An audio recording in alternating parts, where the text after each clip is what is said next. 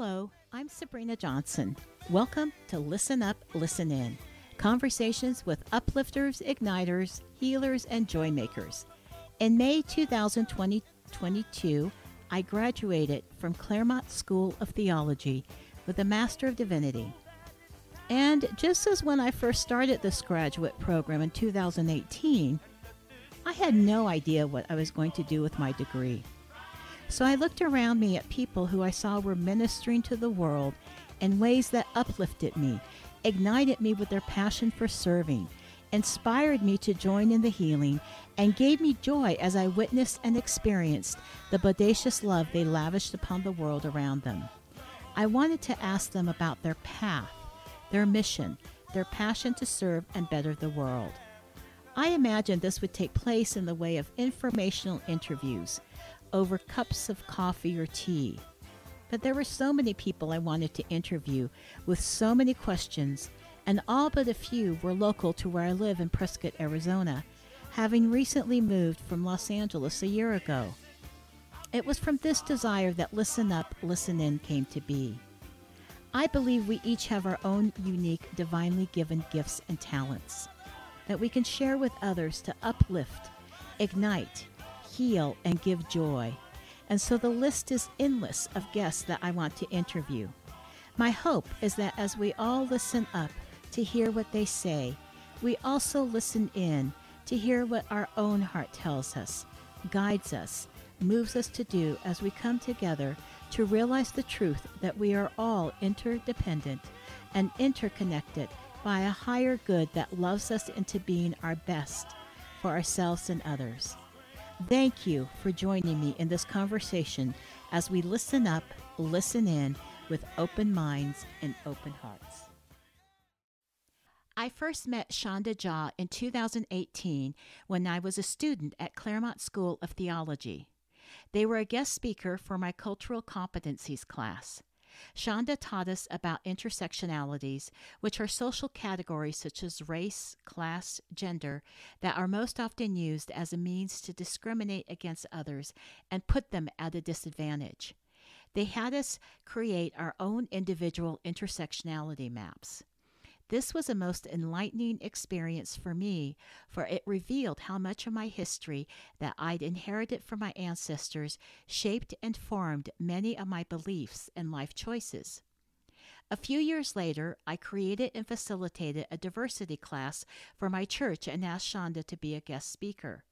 The feedback from the class was that they could have heard them speak all day, for they were tremendously engaging in how they presented new information.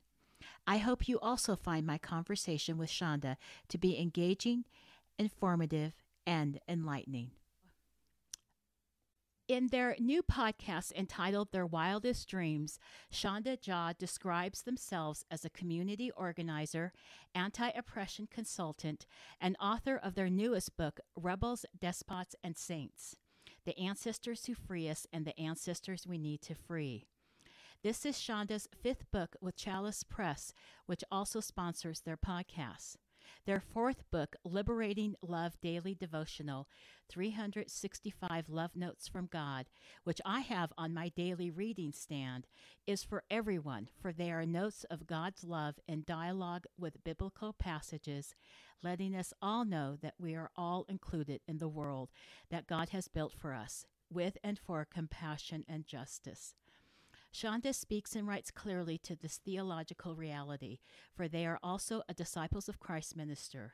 There is so much more to know about my guest, Sandhya Jha, who is truly an uplifter and igniter. But I'll stop here so that we can go into our listen up, listen in conversation. So, welcome, Sandhya. I'm so excited I am you're here. So thrilled to get to see. I mean, it's in large part just a great excuse to get to see you again. So I'm thrilled. well, I am so happy that you took the time because I know you have a lot going on. And um, I don't know. I was kind of thinking, where do we start? Because one of the things that really intrigued me is that now you, because uh, I remember when you first uh, spoke at my class, that you, I believe at that time, you were still somewhat involved with the Oakland Peace Center? I was still the executive director, yeah, through the first year of the pandemic, yeah. And then um, you did the um, the devotional book, which is beautiful. right. I read that every day and I love it. And now you're doing this uh, podcast from your book, Rebels, Despots, and Saints, which is about ancestor. And yet, all of these, I would say, go back to community. Yeah, absolutely. Is that the thread that runs through all this? It's actually true. It's the thread that runs through all of my books. It's the thread that runs through the three podcasts I'm a part of. Oh, wow. And it's well, yeah, it's too much. Uh and and it's the thread that runs through my life. Absolutely. Yeah. Yeah, because I was kind of thinking about it. And I know for me, I always say, um, as much as many times I struggle with it in my church communities and different communities, Mhm. community is healing. Yeah. I always say that, that when you get together, there's just always a healing because Yeah. it reveals really who we are when we interact, the Yep. truth of who we are. So I guess seeing that thread, could you tell? I know a little bit, but just for the people that are listening that are, are not familiar with your work, could you tell us about, first of all, uh, I think it was your third book, the one that we read for cultural competencies. about- Transforming communities. Yes. Could you tell us Mhm. about that? Um, I think when was when did you write that book? That one came out uh in late 2016, early 2017, sometime around then. I remember I was writing it during the 2016 election uh, because I was talking with my parents' friend about the fact that depending on who won the election, it was going to be a really important book because it was about organizing for community change and how that could shape our national future.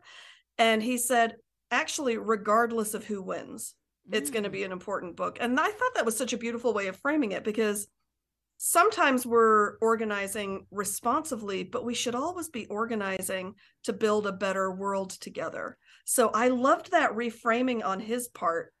Uh, but it did end up being pretty important because I think a lot of people were feeling very despondent Mhm. and to be reminded that even in the face of very difficult odds, people are affecting real, palpable change that is making people's lives better, and that it's regular people coming together as community, not some brilliant experts, not some superhero. My hope is now, I grew up playing superheroes. It was my favorite game to play. Anytime I got to choose what we played, it was superheroes. But as I look back on it, I realized it was the idea of the collective that mattered to me rather than you know the supernatural par- powers weren't the exciting part for me Oh wow. um, and so i think we should be in a post superhero singular yes. era where we're waiting for that person to rescue us and into a we are collectively the superheroes we've been waiting for I love that. I love that. I really, I love that because that's such a um, has such a resonance of unification, which Yeah. I really pray for on a daily basis. I Yes. um, when you talked about the election and uh, community, and I I thought, well, yeah, how many people felt felt excluded, yeah and I would even go so far uh, in my prayers and in my journalings. I believe the people that voted for Trump feel excluded too. I Sure. think, or else they wouldn't have felt such such an uh, adamant uh, passion. Yeah. And so I think it's this exclusion that goes across the board, no matter how they identify or they don't identify. And so when you talk about that we are collective, that really is powerful. And it's even more powerful now that I get the aha about the ancestors because the ancestors Right. are part of our collective. that's right we're not alone Yeah. And what's also I find very encouraging is knowing that people who came before me went through very hard things and did powerful transformative things. I think so in transforming communities which I didn't realize I was writing as a kind of a prequel to uh, Rebels, Despots, and Saints. The first story and the last story are historic stories. One of them is from fascist Spain. And one of them is from the Vichy era in France, uh, which were both were participants with the Nazi uh, regime, right? Right. And it's about people resisting And ultimately, all these years later, we know they won. But at the time, they didn't know whether they were going to. All they knew was they needed to do what was good and right and do it with each other. Can, can you briefly tell that story that you start the book with of the baker in Spain? Yes. I love that story. Yes. So yeah, one it's funny because my favorite bakery in Oakland is Arizmendi Bakery. And it's a worker-owned collective.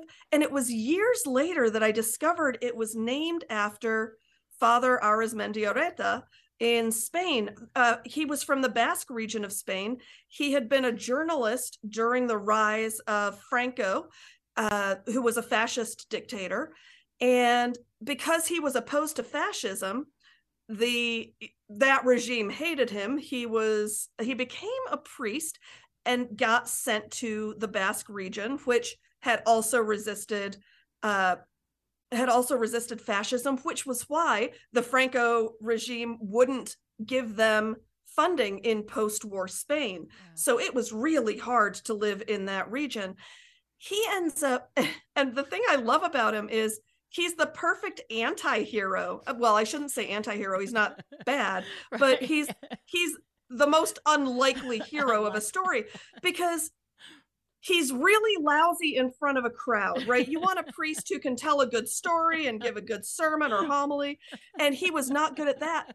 But also he wasn't good in small groups either. He was very uncharismatic. He was a social scientist but he was not in any way shape or form a charismatic figure. The people in his church ca- reached out to the bishop and said could you send us someone else? This guy's a dud.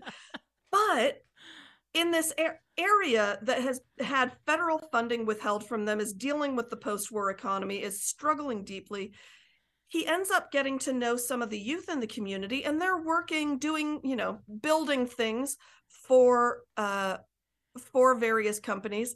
And he says to them hey you all have some really good skills like electrical skills construction skills. What if you all were the ones that ran the company? And that way all of the money would stay with you. Now that seemed like a simple idea, but in many ways, he's considered the father of the cooperative business movement.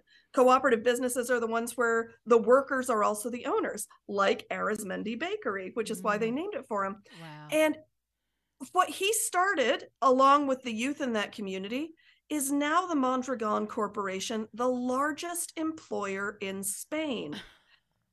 And it's still a worker owned cooperative. People from all over the world go there to learn from what they're doing. wow. It's amazing. That Yeah. is amazing. No, that and to think that he was, I love that. I think I think that's why I know I, I remembered it, and I don't know why. But when you said he was not exactly charismatic, Yes. and I always and for me, you know, it's like I I say to people, I say, well, you know, so and so the minister, she says hello, and it sounds like all of Shakespeare's dialogues or monologues, and I go hello, and I kind of, you know, it's like I go, I could never work up to that, and it's like I'm not supposed to be that, and I get that we're not. I'm not supposed to be that actress that is now a wonderful minister. I'm not supposed to be that actor who's a wonderful Right. minister.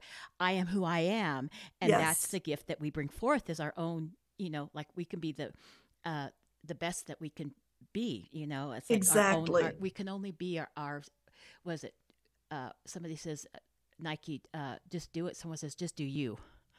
which I is just- love it. Isn't that wonderful? Yes. Yeah, yeah. Yes. One of the ministers here uh, says that in our in our denomination. So, um, what I was going to ask you though was, or not ask you, but just have you talk about. So, in 2016, you're writing this book about transforming communities, hmm and now I think we kind of get an idea. uh, It's kind of become a little bit more broadcast in social media, where we understand that it, um, it doesn't work for people to come from the outside into communities and say, "This is how we're going to fix you." So Right. n- only now, when we're talking, basically six years later or Yeah. seven years later, are people beginning to get a glimpse that this may not be the way to better communities and to Mhm. help them. And So you were kind of a pioneer in bringing that and saying, "This is what you do. You ask people what they need because Yeah. they know." and not just what they need. One of my favorite tools in any community work. I can't remember if we talked about it in that class, but it's called asset based community development. And it's a model that goes back to the 90s uh, that I, it probably predates that. I came across it in the early 2000s. And the idea of asset based community development it's funny because now there are huge textbooks written on it, and everybody who gets a social work degree everybody who gets a public health degree gets trained in this methodology and it's funny because they think it's a formal methodology that you have to be thoroughly trained and have a master's degree in to implement but the origin story of it was basically people from a poor dispossessed community saying, you know what? For like 40 years, people have been coming in here from outside and telling us what's wrong with us. What if instead we get together and figure out what's right with us mm. and build from that, mm. right?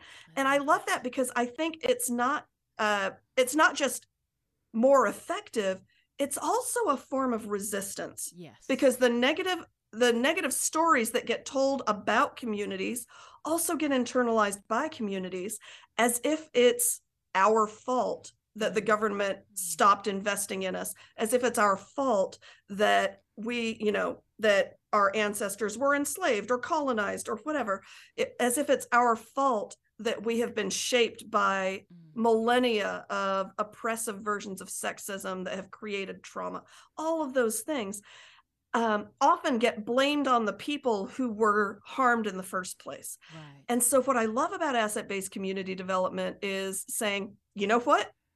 A, we are more than our trauma. B, we are the experts in us. And C, we know if we get together, we know what we need and what we can build on that's beautiful. Mm. So i love asset-based community development as a model and i really i really love that it is a little bit radical yeah um, especially for communities that have been told sometimes for generations that all they are is their needs. Exactly and thank you for saying that like as i was listening to you i was thinking about on an individual level as yeah. a um, metaphysical practitioner yeah. that we are taught, we are trained that when, you know, like early on uh, in 2007, it was going to see a, a beautiful woman in uh, urgent care who had had three heart attacks in a row. Wow. And looking at her, and it was like you see beyond the condition, beyond the appearance, to the wholeness, the absolute spiritual truth of that person, which is that they are holy and holy. H O L Y and H O L L Y. And yes. it was very easy because she was wearing this beautiful pink feather boa that someone given her and somehow they Yay! allowed her to wear. But uh, that was an easy one but sometimes it's not so easy. But that's I, I, was thinking as the individual that's how we heal. We don't heal by saying oh i'm too fat i'm too old i'm too this. It's like right. no look at i i have the strength that got me you know through this. I have this age that and wisdom and so we have our assets that we develop but we can only develop them if others help us see the truth of ourselves.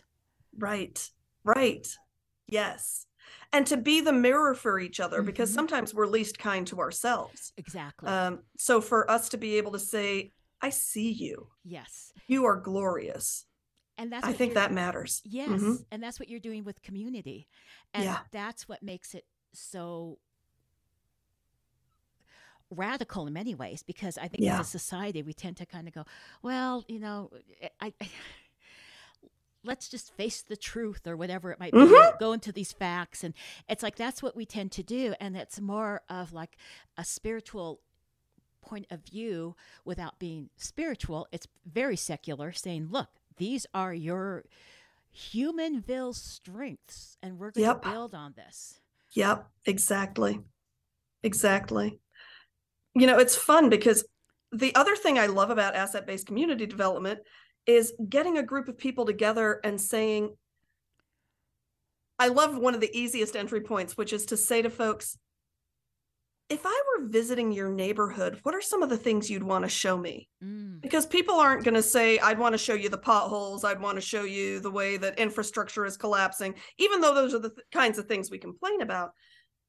If you ask them that question, they say, Oh my gosh, my neighbor has turned his garage into a little art studio. You can drop in mm. on weekends and see the art.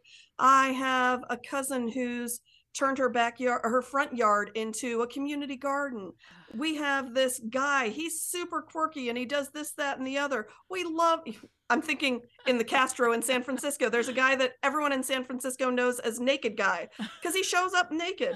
And it's so san francisco. They have legislation that you have to have a covering to sit on the bus if you're unclothed. Not that you're technically allowed to be unclothed on the bus but they want to make sure he can ride the bus and they also don't want his butt cheeks on the bus seats. I love the fact that the community is so invested in him that they have this special clause that's really pretty much just for him.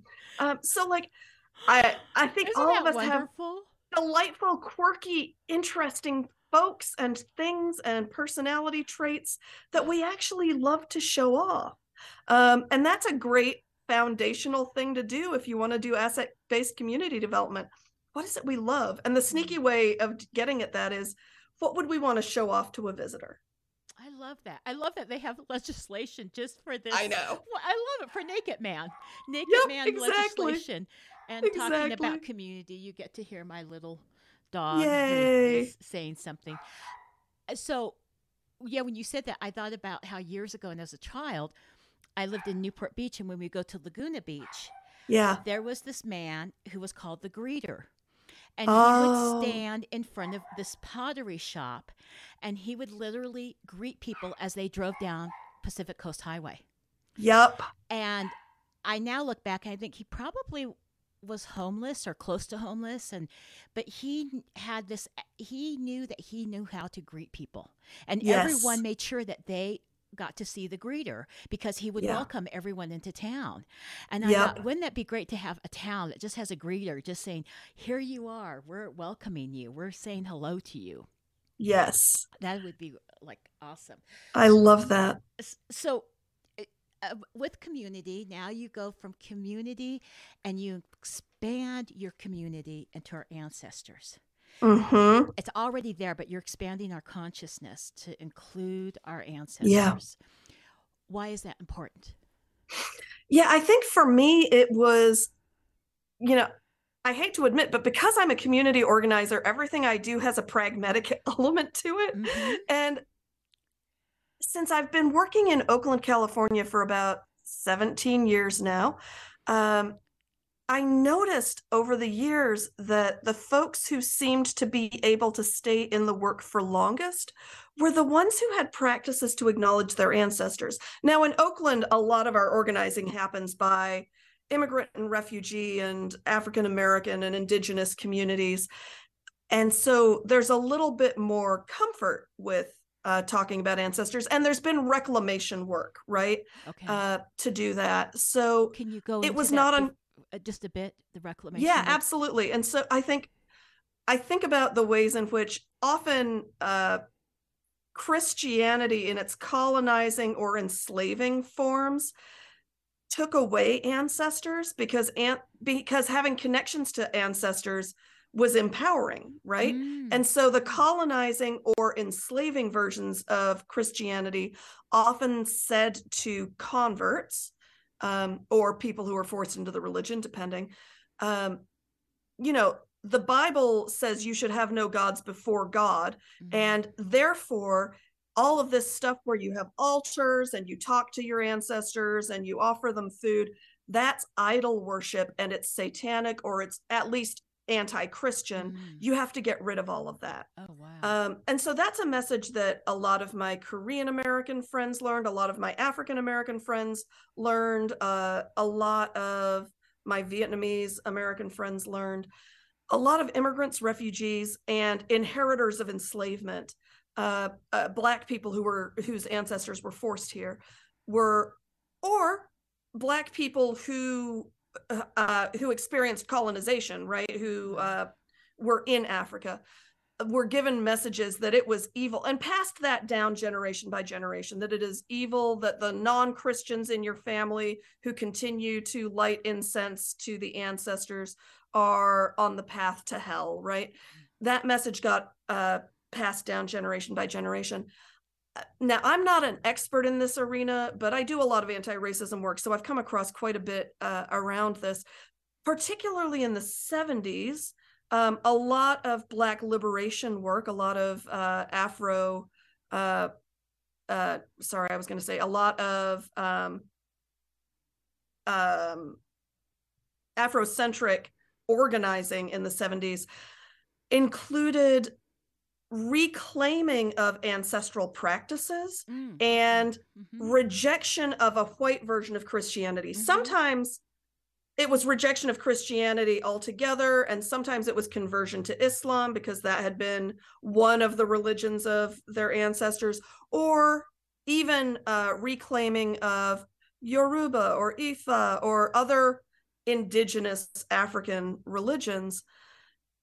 And even among Black Christians who were kind of radical Black activists, mm-hmm. there was the decolonizing of Christianity that said the practices of our ancestors were meaningful. The fact that uh, drumming, rhythmic preaching, all of those things is in the Black church tradition is because it was the way we carried our ancestors with their drumming practices, with their rhythmic speaking, with their circle rituals into our religion, even though the white enslavers tried to take it away from us. We were able to preserve it in these ways, and now we're going to proclaim it publicly. So, some of those things would be things like the pouring of libations, mm-hmm. um, which you know, which is a way of uh, giving to the ancestors nourishment while acknowledging them. Uh, and it's interesting because that practice, which is not just uh, from various religions in Africa, it's also practiced in a lot of indigenous Central and South American religions. Um, and what's particularly interesting is I think without re- not always realizing it, um, a lot of the folks I've worked with who, if they lost someone in the streets, if they lost someone they loved, um, they would pour out uh, you know, a bottle of malt liquor on the grave, or they would. I've been to veterans' graves where there are bottles of Corona or whatever hmm. on the grave because I think some of us have intuited our way into they they call call it pouring out one, right? Mm-hmm. Um, mm.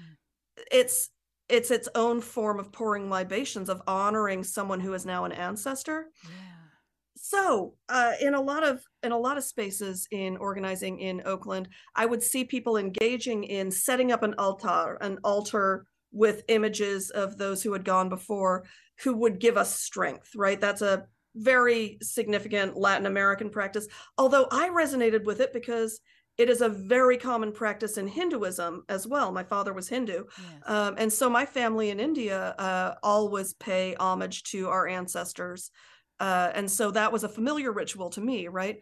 Or um, lighting incense to to honor the dead, uh, which often shows up in South Asian, but Southeast Asian and East Asian religions and cultures.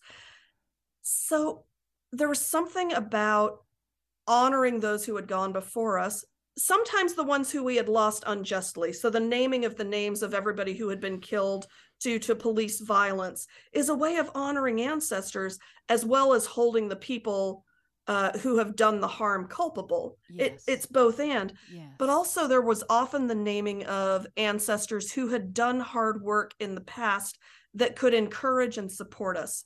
People like Ella Baker or um, Cesar Chavez or Dolores Huerta.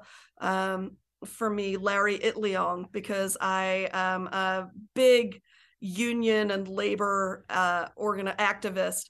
Um, and Larry Itliong is the undersung uh, Filipino union leader who introduced Cesar Chavez to the work of formalized organizing. It was called the United Farm Workers because the Filipino farmers uh, joined in solidarity with the Latino farmers, right? And so uh, Larry Itliong was profoundly secular. He was a little creeped out by Cesar Chavez's spirituality, but he's like, but we're on the same side. We're trying to do the same thing. Um, having those stories, having those, um, and it doesn't hurt that Larry Itliong is a very attractive man, was a very attractive man. So uh, he he holds up well on a mural. That doesn't hurt. So yeah, I love knowing these ancestors, right? I I love learning something new. I yes, I love that. That's like so hearing this and I'm hearing like the and first of all, I'm very comfortable I think coming from the metaphysical point of view. It's like right. knowing that it's like really we we leave our body but our spirit has always been here, will always be here. Yeah. So I have that connection. Yeah. And I really believe in that and it it does empower me. It really does. Right. It makes me feel um I know when I wake up at 3 a.m., it's usually my great grandmother because she would wake up at 3 a.m. and have Yeah. little things. And um, so I, I really believe in that. And I know that um, there is that strong connection. And uh, it, it has definitely helped me because basically, uh, my story is that I wasn't an orphan from 16 on. So I had these uh, three women my mother, grandmother, and great grandmother who supported me and continue to support me. So I definitely relate to that. I understand that. And just one note is that when I shared this in a class at Claremont, uh, it's not just, uh, I would say, people uh, of color or Mhm. non white that have been told that Right. this is not necessarily, that this is of, say, how do I say it? Satan, devil, I don't know, devil worship. Mhm. Because I remember when I talked about this for a class, a presentation, somebody said, uh, who was identified as white, said, this would have been considered like you don't do this you don't Oh yeah. and i didn't realize that i just felt like i i don't understand i'm learning a lot about mainline christianity at claremont but i didn't understand this so i think we were Yeah. all cut off from our ancestors Oh, yeah. Absolutely. And yeah, I completely agree with that. And I think in the in the book Rebels, Despots and Saints, I talk about one of the costs of whiteness. Uh, we we sometimes think of other you know people of color being the races, um, but the first race that was created in the modern world was white, uh, against which everything else was defined, right? Um, because before the 1600s, yeah, um, an English person might look down on uh, a Nigerian person. They would also look down on a Greek person. They would also look down on a French person. I mean, the English still look down on the French people, but there's some history there that I think contextualizes it. Um, so before the 1600s, you know, a Greek person thought they were superior to a Norwegian person or whatever, right? And so in the construction of whiteness and in saying who was in it and who was out of it, if you were in whiteness, if you were part of all of the perks of being white, there were costs that came with it. Um, they were not the same costs that people of color bore, No. um, which were economic, which were uh, violent, which were uh, all sorts of horrific things. But one of the costs of whiteness was you lost your ancestors. Um, and I think that's devastating. right because they were no longer norwegian they were no longer Yep. greek they were no longer Yep. german they were Yep. they were white lowercase Exactly. lowercase white to yeah Exactly. and it's and it's uh i n- not everyone realizes that you know it was but, Mhm. it's- but it is it is a construction that came to Yeah. enable slavery mm-hmm. and empowerment um so uh i really want to this is what came to me uh, while i was preparing for you is how do we bring this empowerment of community of ancestors of um, helping our ancestors our ancestors helping us how do we bring this to the heartbreaking headlines the heartbreaking events not headlines they're not headlines they're events Yeah. how do we bring these heartbreaking events that happen how do we bring this power of community of ancestry that we claim or reclaim how do we bring this to help stop this i mean it's just i think we're all feeling i don't care what the color is i think either we're determined not to feel because it's too painful to feel and Yeah. so we go to a place of privilege of not feeling but that's just not privilege that's just not feeling or, Right. or we go to a place of feeling so heartbroken or anger how do how do we bring the work that you're doing into action? I love that question, and I feel like I have two answers to that. The but the the first thing I want to start with is, you know, it's interesting. I was doing an anti-racism workshop for a church, uh, and I work with nonprofits, institutions of higher education. I also work with a lot of religious organizations, interfaith and otherwise. So I was working with a church, and I was doing a three-hour anti-racism training, and one of the exercises is I put uh, down pieces of American history, US history related to race. And at one point, I invite people to pick up one of the pieces of paper that I've put on the floor from a piece of history they didn't already know. And to spend some time learning about it. I've got history information on the back of the paper, and then to share with the other people at the table what they've learned so that they can learn from each other as well. And I was eavesdropping a little bit, and one of the women uh, at a table near me had picked up a piece of paper about Emmett Till. And she was sharing she had never heard of this person and she didn't know that piece of history. And the other people at the table a couple of the other people at the table were like oh i remember that happening. Mm. it was national news. Um, and whereas for me i learned about it by watching history movies and things like that. So that's how i learned about emmett till. Um, it, he might have been taught in school even right, right. for me. Um, but this woman had kind of fallen between those categories. She didn't know about emmett till. For her to know about emmett till's mother's bravery and her choice to play an active role in making sure that the nation knew what was going on even at great personal expense to herself that's an important story for that particular woman to now know so that she can be reminded of what it can look like to be a mother whose grief makes her brave. Mm. I think that's really an important. And the woman who was learning the story was white. It's not that that's one of her biological or even cultural ancestors, but knowing that ancestor gives her some paths forward now in her own commitment to dismantling racism. Yeah. And in her role as a mother. Exactly. you know, it doesn't matter the race, you're still a mother yep. or, or child. Um, yep. And what's your other your other way you said two ways so right so it's interesting because i'm part of a cohort uh, in this program called the fierce vulnerability network mm. uh, which is a great name right mm-hmm. fierce vulnerability network it's a national network of people who are committed to nonviolent direct action at the intersection of uh, ra- racial justice and particularly reparations uh, for Black and Indigenous people in particular, and eco justice, the intersection of those two places. The very first weekend of our cohort, we spent time talking about um, the difference between being in our comfort zone, our stretch zone, and our panic zone. Mm.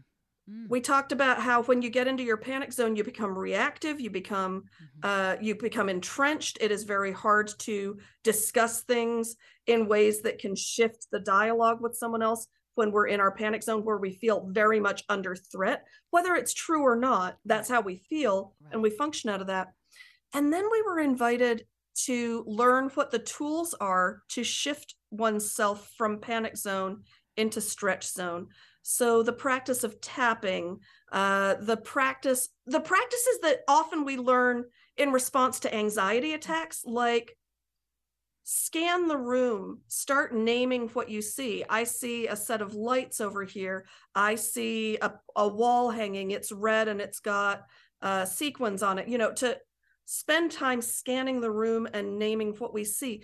Things that'll get us back into our body right, right. when we're in the panic zone, right? Mm-hmm. The reason that's relevant to this is the next day after we went through those processes and learned those practices, we were invited to look at a gallery of heartbreaking images, mm-hmm. uh, things that had to do with global poverty and and and the environmental crisis and cruelty to animals that happen in industrial farming and uh, anti Black racism, we were invited to look at those things and to use the practices that got us back into our comfort zone because so often we are we think that our two options are to absorb that until we get traumatized and overwhelmed in in our panic zone Right. Or to not engage them because they are too much. Right. and we don't really have the luxury of either of those things. I love that there are practical tools to if we can say i am committed to knowing what is going on in the world and i have these tools to make sure i can stay well so that i can be present and show up to people who are even more impacted by, by them than i am.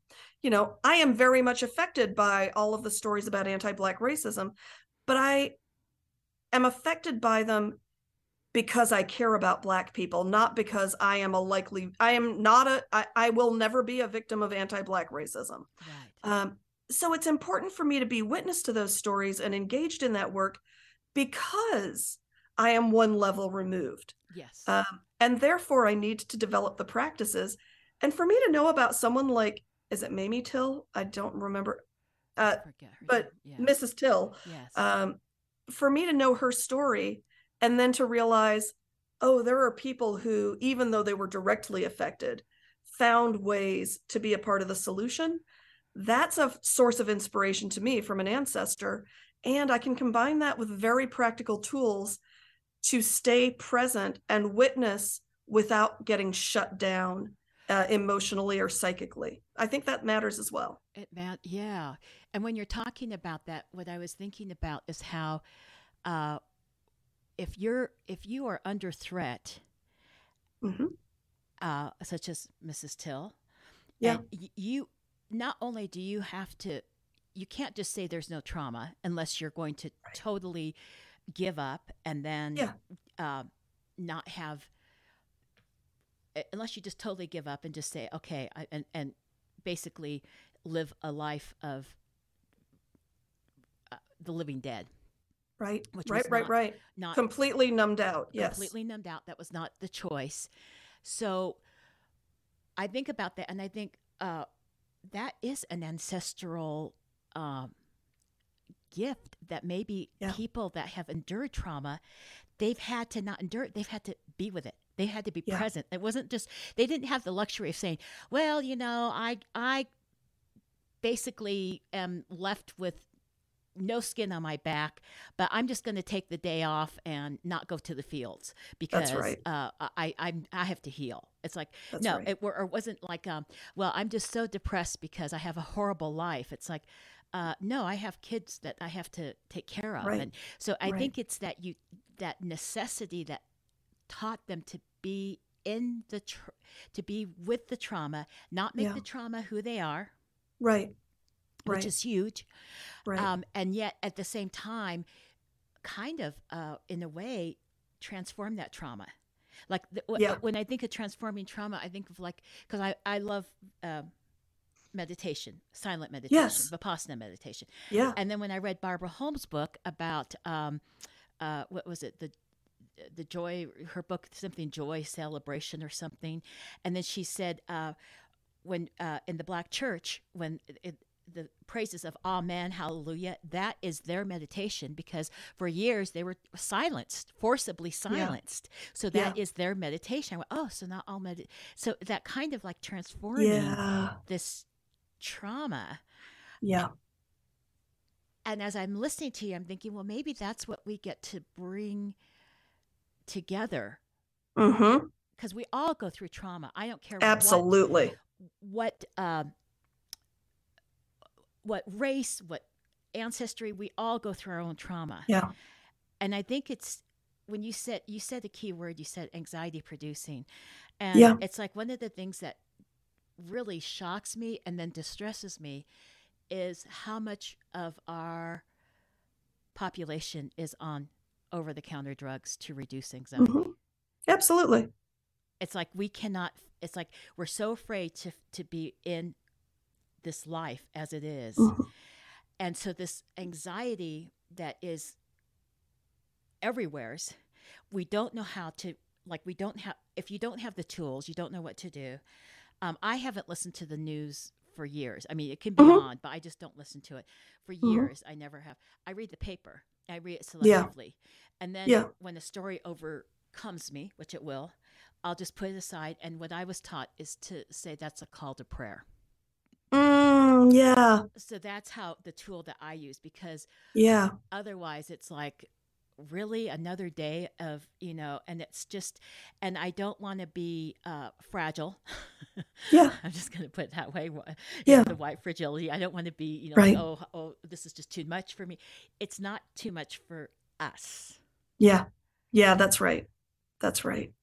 that's just and so i'm hearing you and i'm going this is all the more important to get the ancestry of everyone because i don't think people realize i think uh, people don't realize how uh, they identify as white realize that it is something that their ancestors created i don't think that is many for many people it's not real. Right. Right. So thank you. And one other thing that I wanted to ask you about, because it just always made me feel like, oh, in my fantasies, or I don't know, not fantasies, but my daydream, Yeah. um, to have something like the Oakland Peace Center. yeah.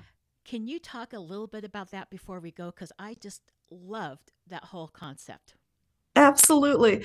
Yeah. So in 2006, I started pastoring a tiny little congregation in a very big building. Uh, First Christian Church of Oakland, back in the 40s, had been a church of 1,500 in membership. So they had a 40,000 square foot building. And by 2006, when I came, it was about 10 people in worship on an average Sunday in a 40,000 square foot building. And part of our journey together was discovering that we all had a deep investment in ending violence because so many of us had lost people to violence. And we didn't have a lot of energy. So we didn't want to start something from scratch, but we could volunteer with the other organizations that existed to reduce violence in Oakland. And we started building relationships with them and we started, uh, yeah, becoming trustworthy to them, even though we were church folks. Uh, and about three or four years in, we got together with about 20 different nonprofits that were in various ways connected to creating peace and said, Hey, we don't have any money. We don't really have very many people, but we have this space. Do you think it would be useful if we turned into turned this into a collective for all of the folks doing peace work in Oakland? And they began to imagine what that could look like and how we could show up for each other and what would be the advantages of it. And that was kind of the birth of the oakland peace center which is uh, which meant s- some of those organizations moved their offices in about a dozen of them. Uh, some of them used our event space. And some of them just showed up when we had partners events so we could deepen relationship with each other and find ways to collaborate with each other. And the oakland peace center just uh, on Martin Luther King Day celebrated their 11th anniversary. Wow. Uh, so it's been around for a while now, and I have not been involved in it for. I I wrapped up as ED the end of 2020 and did a little consulting work, but I haven't been uh, part of the staff in any way since the end of 2021, and they're still going strong and hoping to build affordable housing on Ah. uh, the property as well as rehab the building.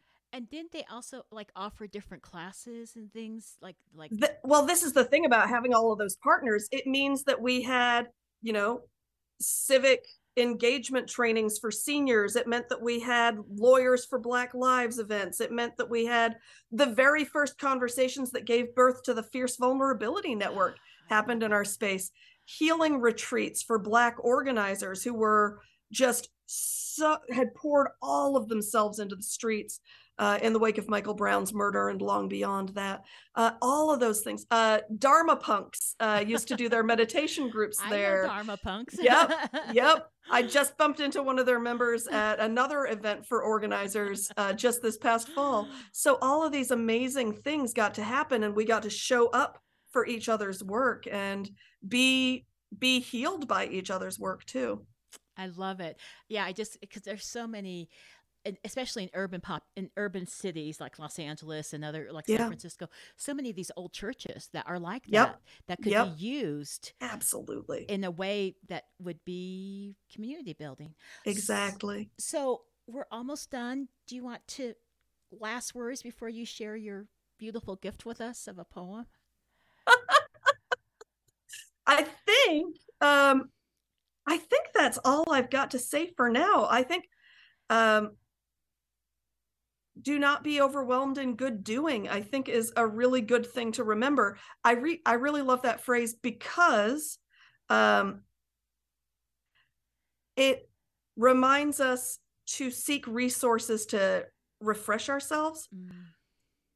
but it also reminds us that what we're supposed to be doing is the work of good mm. so do not be overwhelmed or do not despair in good doing mm. i think is the last thing i would want to uh, share with folks. Thank you. I can take that to heart. Thank you.